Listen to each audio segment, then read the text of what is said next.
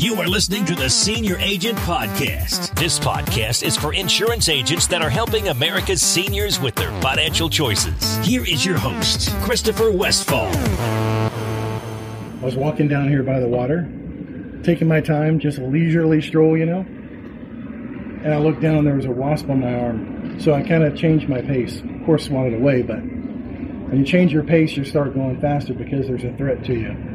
And I think a lot of people in our world of insurance are doing the same thing. They take it easy, kind of chill because things are paid for. You know, maybe they have a spouse with another salary, everything's fine. And then all of a sudden they get some pain point. And the pain point means you got to do something faster. So I would encourage you, a lot of people, when they have a backstop, either they have lots of money to invest or they do have a spouse that's backing them up, they don't do what's necessary because they have no pain. They're not necessarily hungry to get a result as fast as others would be. So how do you create that artificially? How do you within yourself create the discipline necessary to make it successful while acting as if you are hungry?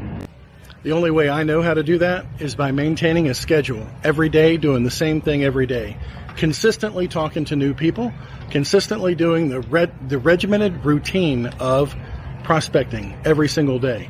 That's why I like Jeb's Blount, Jeb Blount's book about prospecting. It is all about doing the same thing consistently every single day, day in and day out, trying to get to as many no's as you possibly can. Because we all know that it's only through getting through a lot of no's that you're going to get the eventual yeses. But let's face it, some people are just simply not cut out for a an opportunity where marketing is part of what you have to do.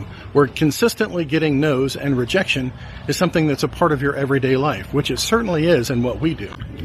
So you might say then that the person who is hungry, who's desperate to get that next piece of business, has an advantage. Well, yes and no. See, there's a thing called commission breath, and that is when you're too desperate to get business, you'll almost say and do anything, and that comes across to the client that you desperately need that next piece of business. So there has to be a balance. And the balance I'm talking about is consistently doing the same thing every single day and acting like you're actually interested in the result. But at the same time, you do have to have a level of hunger, but not desperate. Does that make sense? See, having a standard routine that you do the same thing every day comes across as professional, not desperate. When people know that you have a busy schedule and you're not just sitting there waiting, or worse, you being the only one on the phone prospecting cold every single day, that gives the impression to the client or potential client that you have nothing better to do. There should be somebody else in that seat.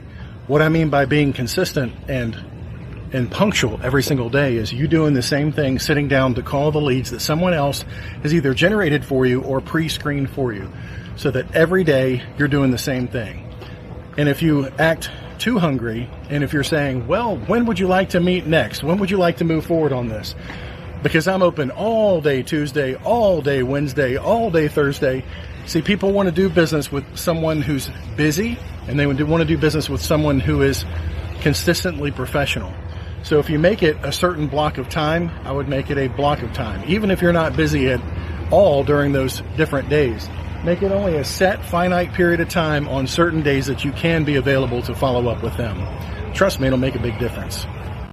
Let's be real. If you're a small business owner in any type of niche whatsoever, you're not in that business. You are in the marketing business. You have to spend more time, more energy, more mental capacity and resources worrying about marketing and thinking about how you're going to do consistent marketing every single day in your business.